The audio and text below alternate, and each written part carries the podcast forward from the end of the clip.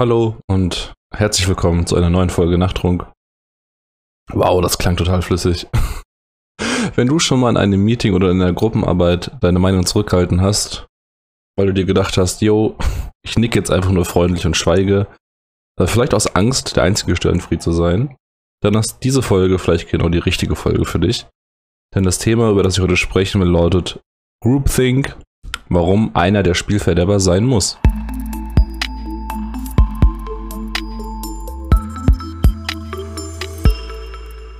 Es ist gar nicht so spät. Es ist 23.16 Uhr auf einem Freitag, vor allem wahrscheinlich auf einem Freitag, an einem Freitag. Ähm, der Grund, warum es heute so relativ früh aufgezeichnet wird, ähm, sonst ja eigentlich eher nach Mitternacht, äh, liegt einfach daran, dass meine Frau heute, nachdem wir meine Tochter, unsere Tochter, warum sage ich meine Tochter? Ist ja egal, vielleicht werde ich das gerade zu stark.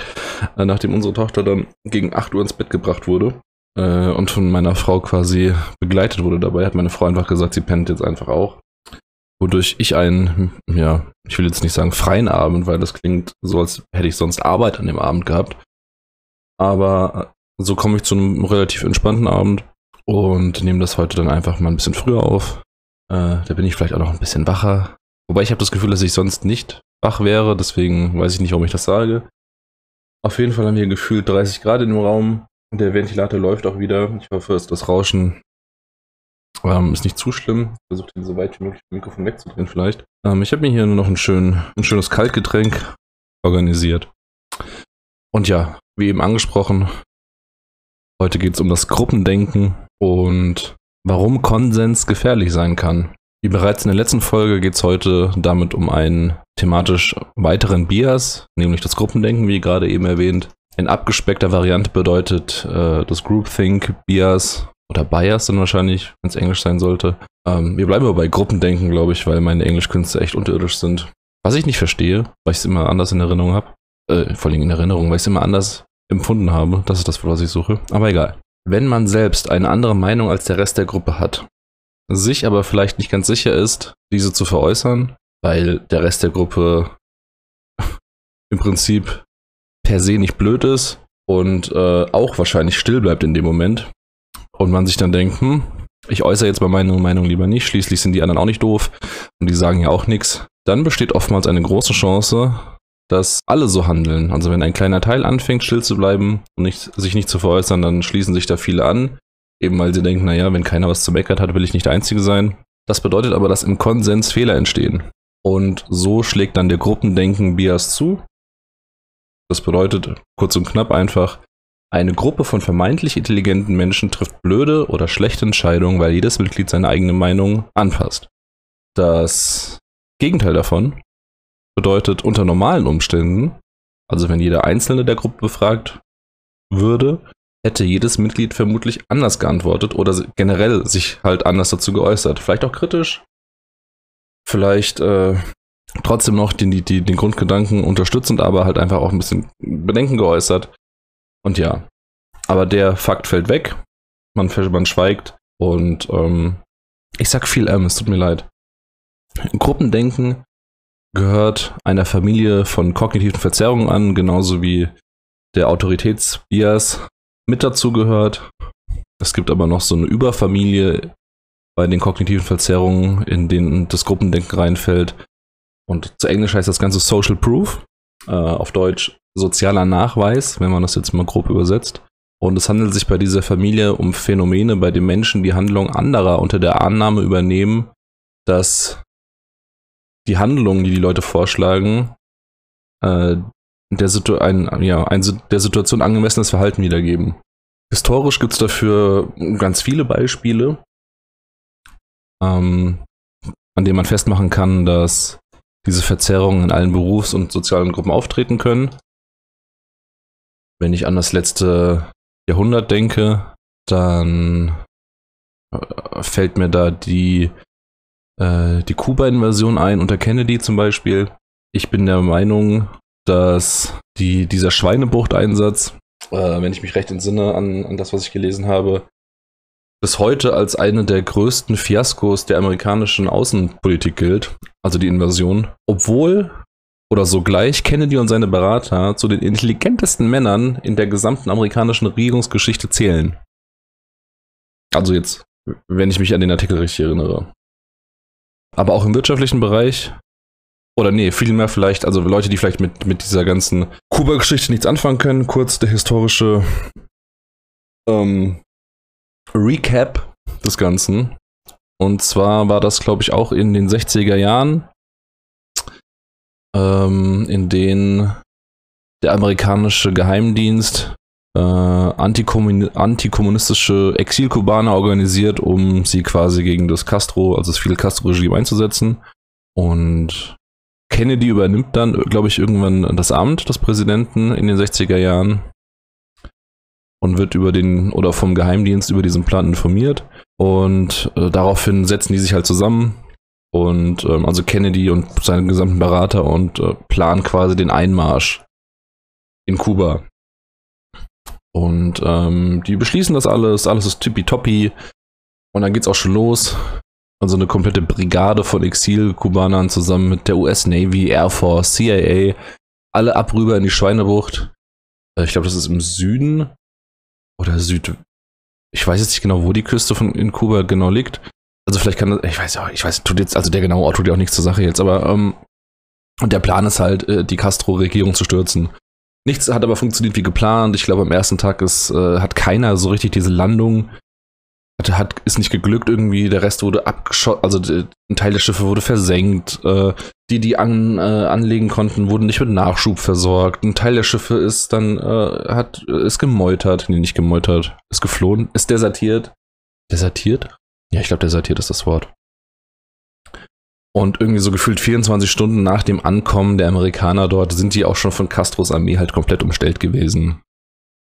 Und irgendwie noch einen Tag später waren die alle schon dann äh, äh, verhaftet und vers also versklavt jetzt nicht, aber wurden die alle schon abgeführt und in Gefängnisse gesteckt. Und damit ist halt diese ganze Schweinebucht-Invasion halt komplett in die Hose gegangen. Und im Nachhinein hat man das halt analysiert und es war halt einfach ein komplett absurder Plan. Also sämtliche Annahmen die von dieser Regierung und allen getroffen wurde, äh, waren halt total fehleingeschätzt. Also die haben vorne und hinten nicht gestimmt.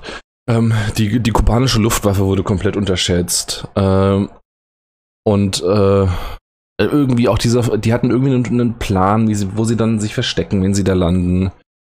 Und äh, hätten dann von dort aus einen Untergrundkrieg irgendwie gegen Castro anzetteln sollen. Und der Fluchtort war aber irgendwie 100 Kilometer von der Küste entfernt, also überhaupt gar keine Chance gehabt, sich da heimlich zu verstecken auch. Da war noch irgendwie ein Sumpfgebiet dazwischen, also da wäre überhaupt kein Durchkommen gewesen.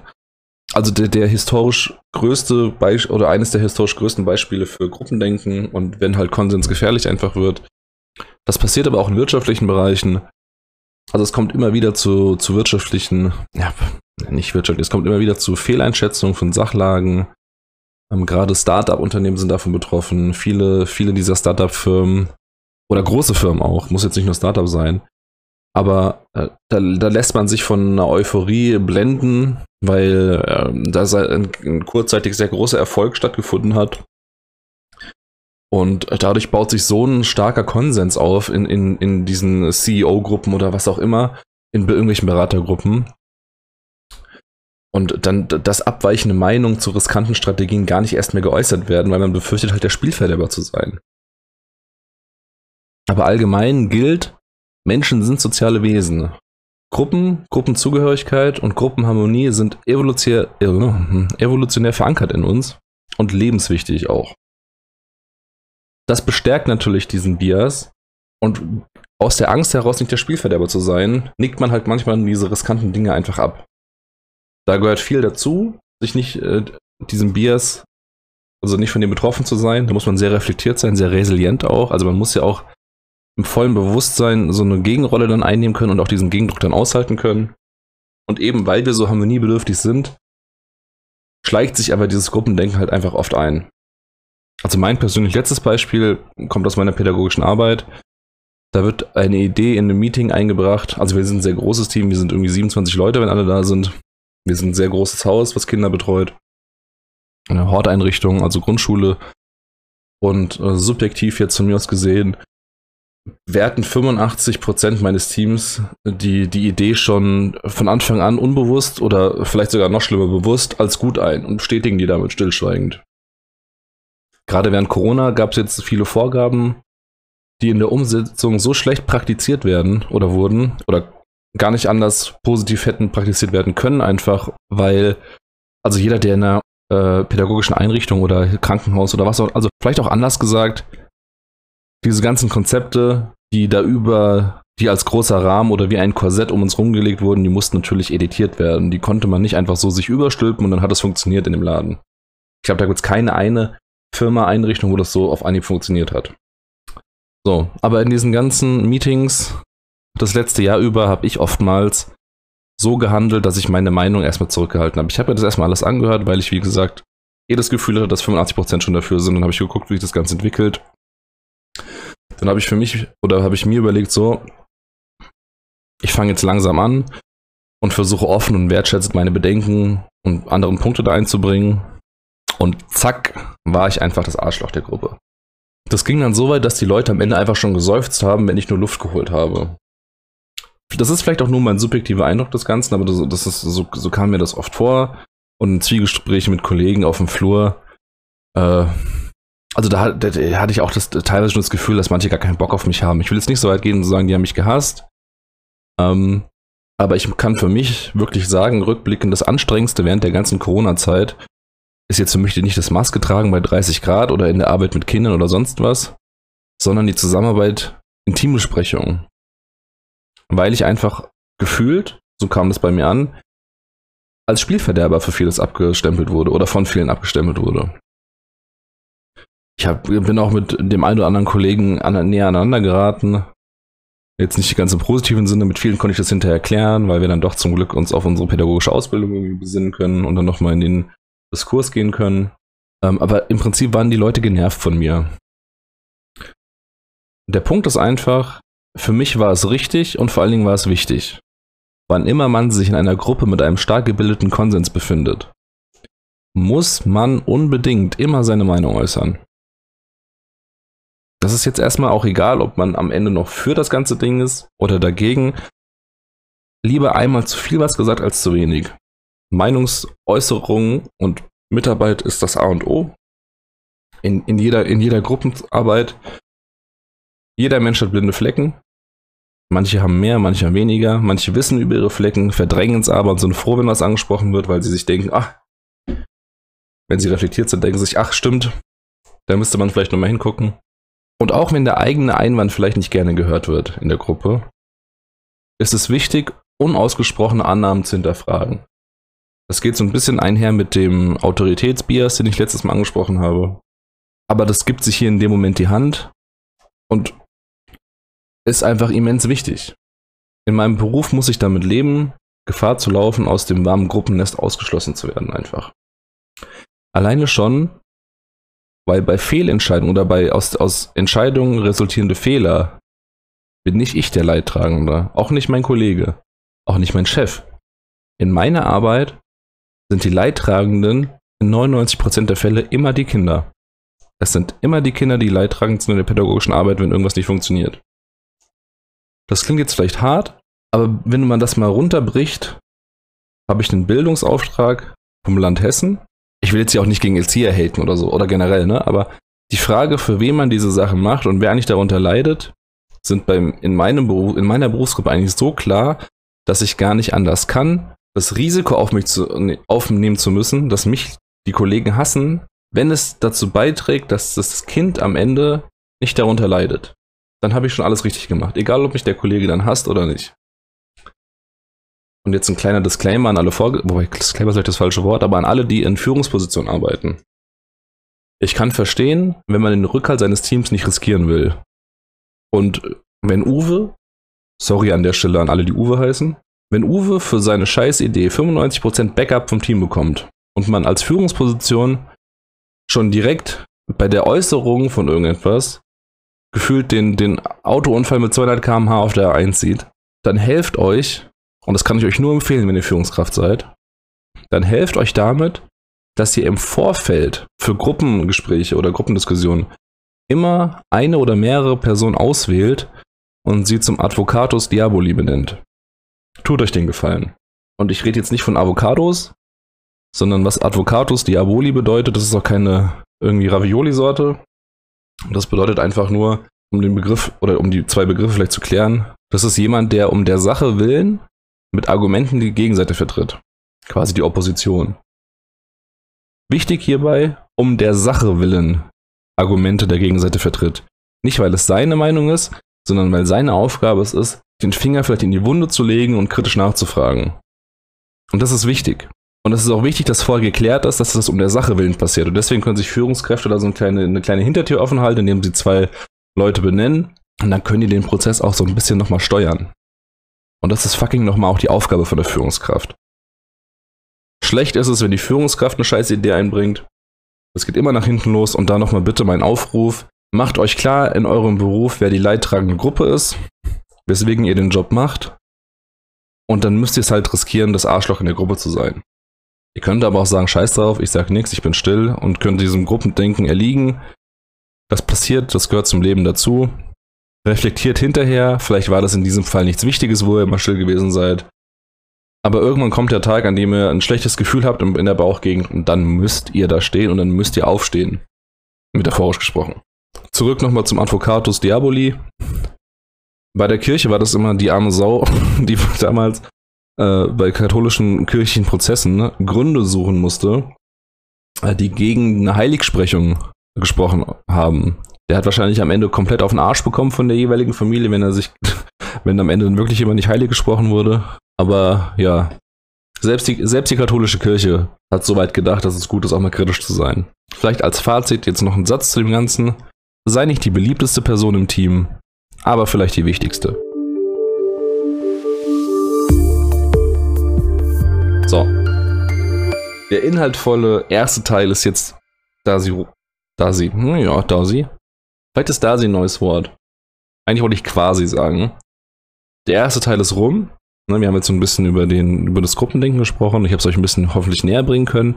Ihr habt vielleicht gemerkt, es war ein bisschen strukturierter. Ich arbeite da wirklich, also ich für meinen Teil immens an mir und versuche wirklich jedes, jede Form von ADHS, die sich in mir ausbreitet, zu unterdrücken, um hier irgendwie Struktur reinzukriegen. Ähm, aber jetzt nochmal so ein bisschen der, der, der etwas freiere Talk vielleicht. Vielleicht so unter der, unter der, was ich noch sagen will, Wolke. Ich bin oftmals auch nicht gegen die Idee. Also das ist, ich versuche das immer in den Teamsprechungen dann so zu veräußern, dass ich sage, ja, ich sehe das schon genauso, aber da habe ich auch gemerkt, aber ist auch so ein Problemwort. Ich versuche dann eigentlich in der Praxis immer das Wort, also aber mit gleichzeitig zu ersetzen. Das, das klingt so ein bisschen eleganter und auch nicht so negativ. Ne? Das hat so diesen kleinen, dieses, ja, ja, du hast schon recht. Gleichzeitig müssen wir aber noch, ne? also das schmälert nicht die Aussage von dem Gegenüber. Das ist ganz, ganz nett. Ähm, Natürlich will man das mit einem Aber auch nicht immer äh, ausdrücken, dass man die Aussage von dem, dem, anderen schmälern will, aber es kann halt, kann halt so rüberkommen einfach. Ne? Man kann da so einen kleinen, kleinen Fehlerquotienten eliminieren einfach. Also wie gesagt, ich bin oftmals auch nicht auf der Arbeit gegen die Grundidee, aber ich brauche für viele, ja, aber da war es wieder. Gleichzeitig brauche ich für viele Entscheidungen einfach ein bisschen mehr Zeit, weil ich sicherstellen möchte, dass ich an alles gedacht habe.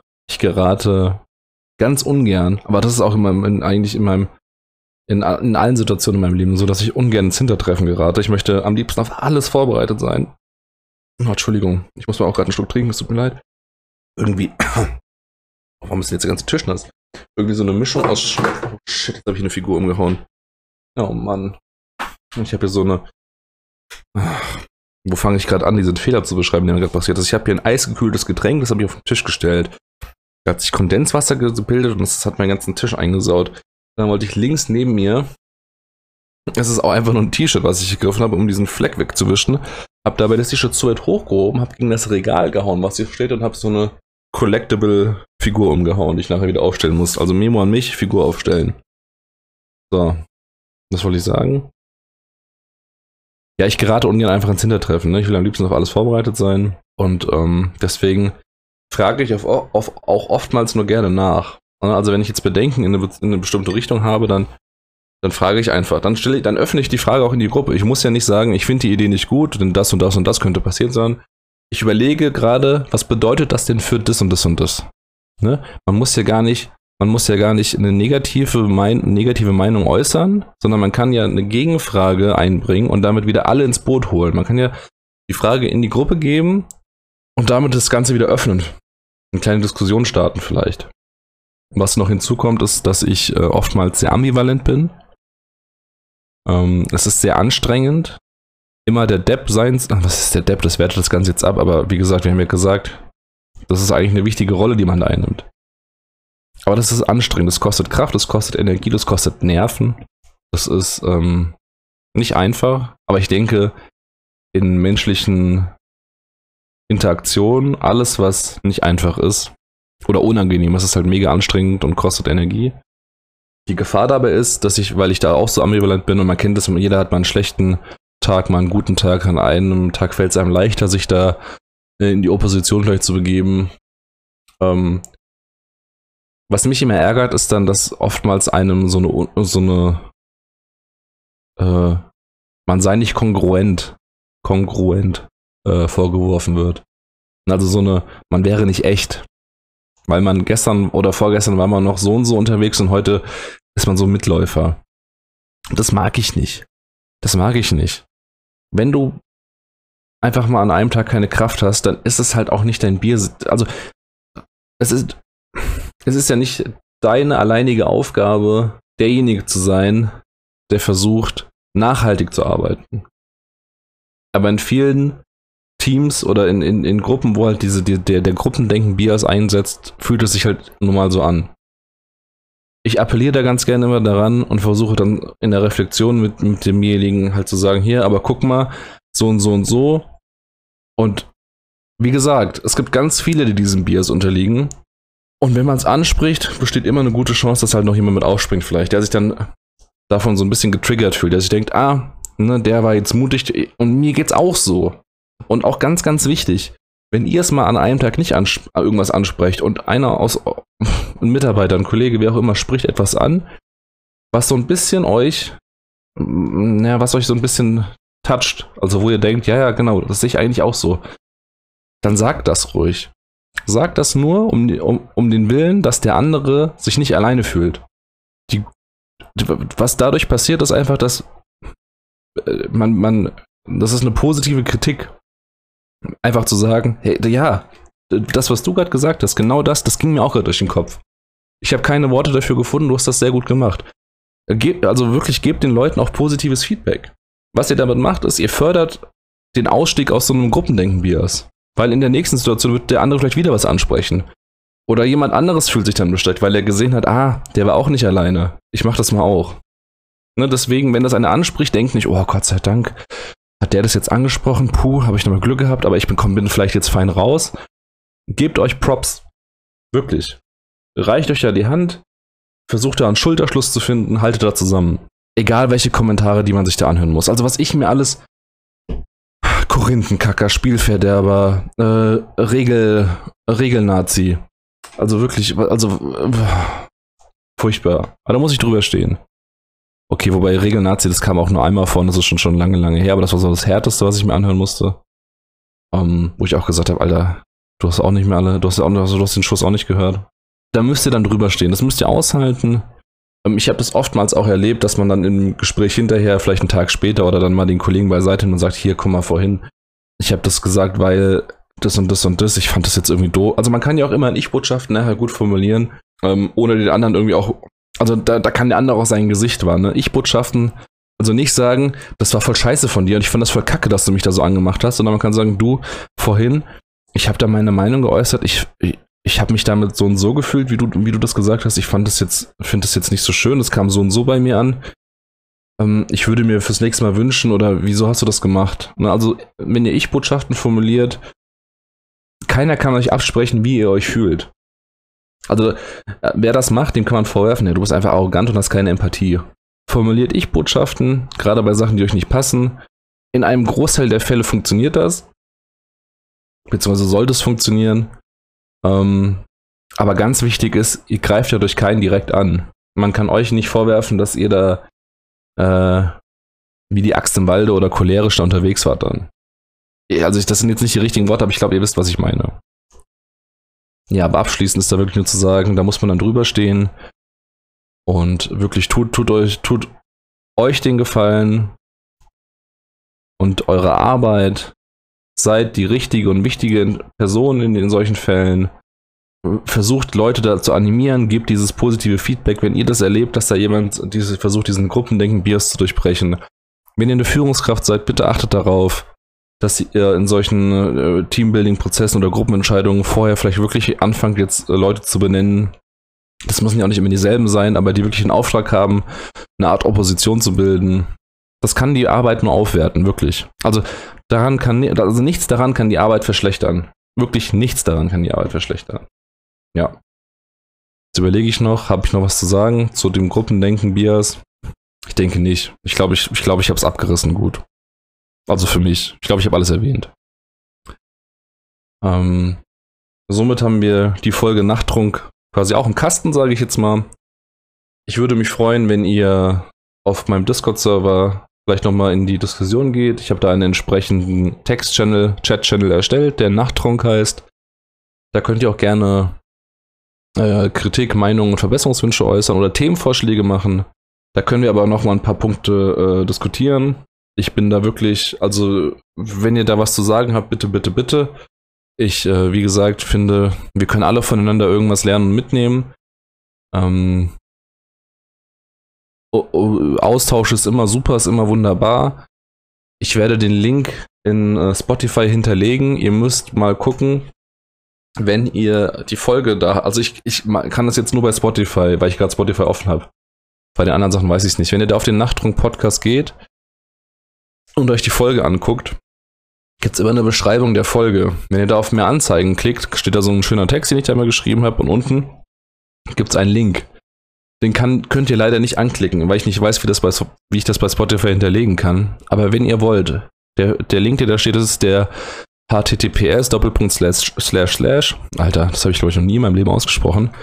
Äh, linktr.ee, also quasi Linktree und nach dem, oder zwischen dem R und den zwei E's ist ein Punkt, slash Taito-Karasu. Dann kommt ihr auf äh, eine Internetseite offensichtlich, weil es ist ja ein Link. Und da sind alle meine sozialen Medien, äh, sozialen Accounts verlinkt.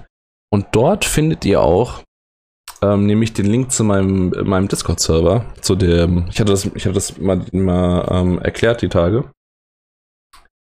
Äh, da findet ihr aber auch meinen Twitter-Account, da findet ihr auch meinen, meinen Twitch-Stream. Also da findet ihr auch alles andere. Schaut da gerne überall vorbei. Ich lade euch auch herzlichst ein, jeden Mittwoch, jeden Sonntag kommt um 8 Uhr auf Twitch. Da bin ich am Livestream. Ähm, da zocke ich nicht nur, da können wir auch wirklich uns mal auch unterhalten über andere Dinge. Ich bin da wirklich offen für alles. Aber vor allen Dingen ist da der Community Discord verlinkt, in dem Linktree-Link. Das war jetzt oft das Wort Link.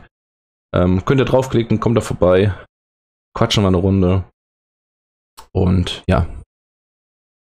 Ich hoffe, es hat euch gefallen. Ich hoffe, ihr habt ein bisschen, also ich habe hier auch neue Sounds heute mit reingebracht. Ne? Ich versuche das Ganze hier ein bisschen aufzuwerten. Ich hoffe, das gelingt mir. Ich hoffe, das war ein bisschen strukturierter. Ich habe das, also ich selbst habe das Gefühl, es wird, es wird mit jedem Mal ein bisschen besser.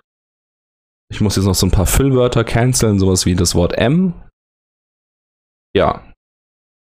Meine Lieben, ich küsse eure Augen.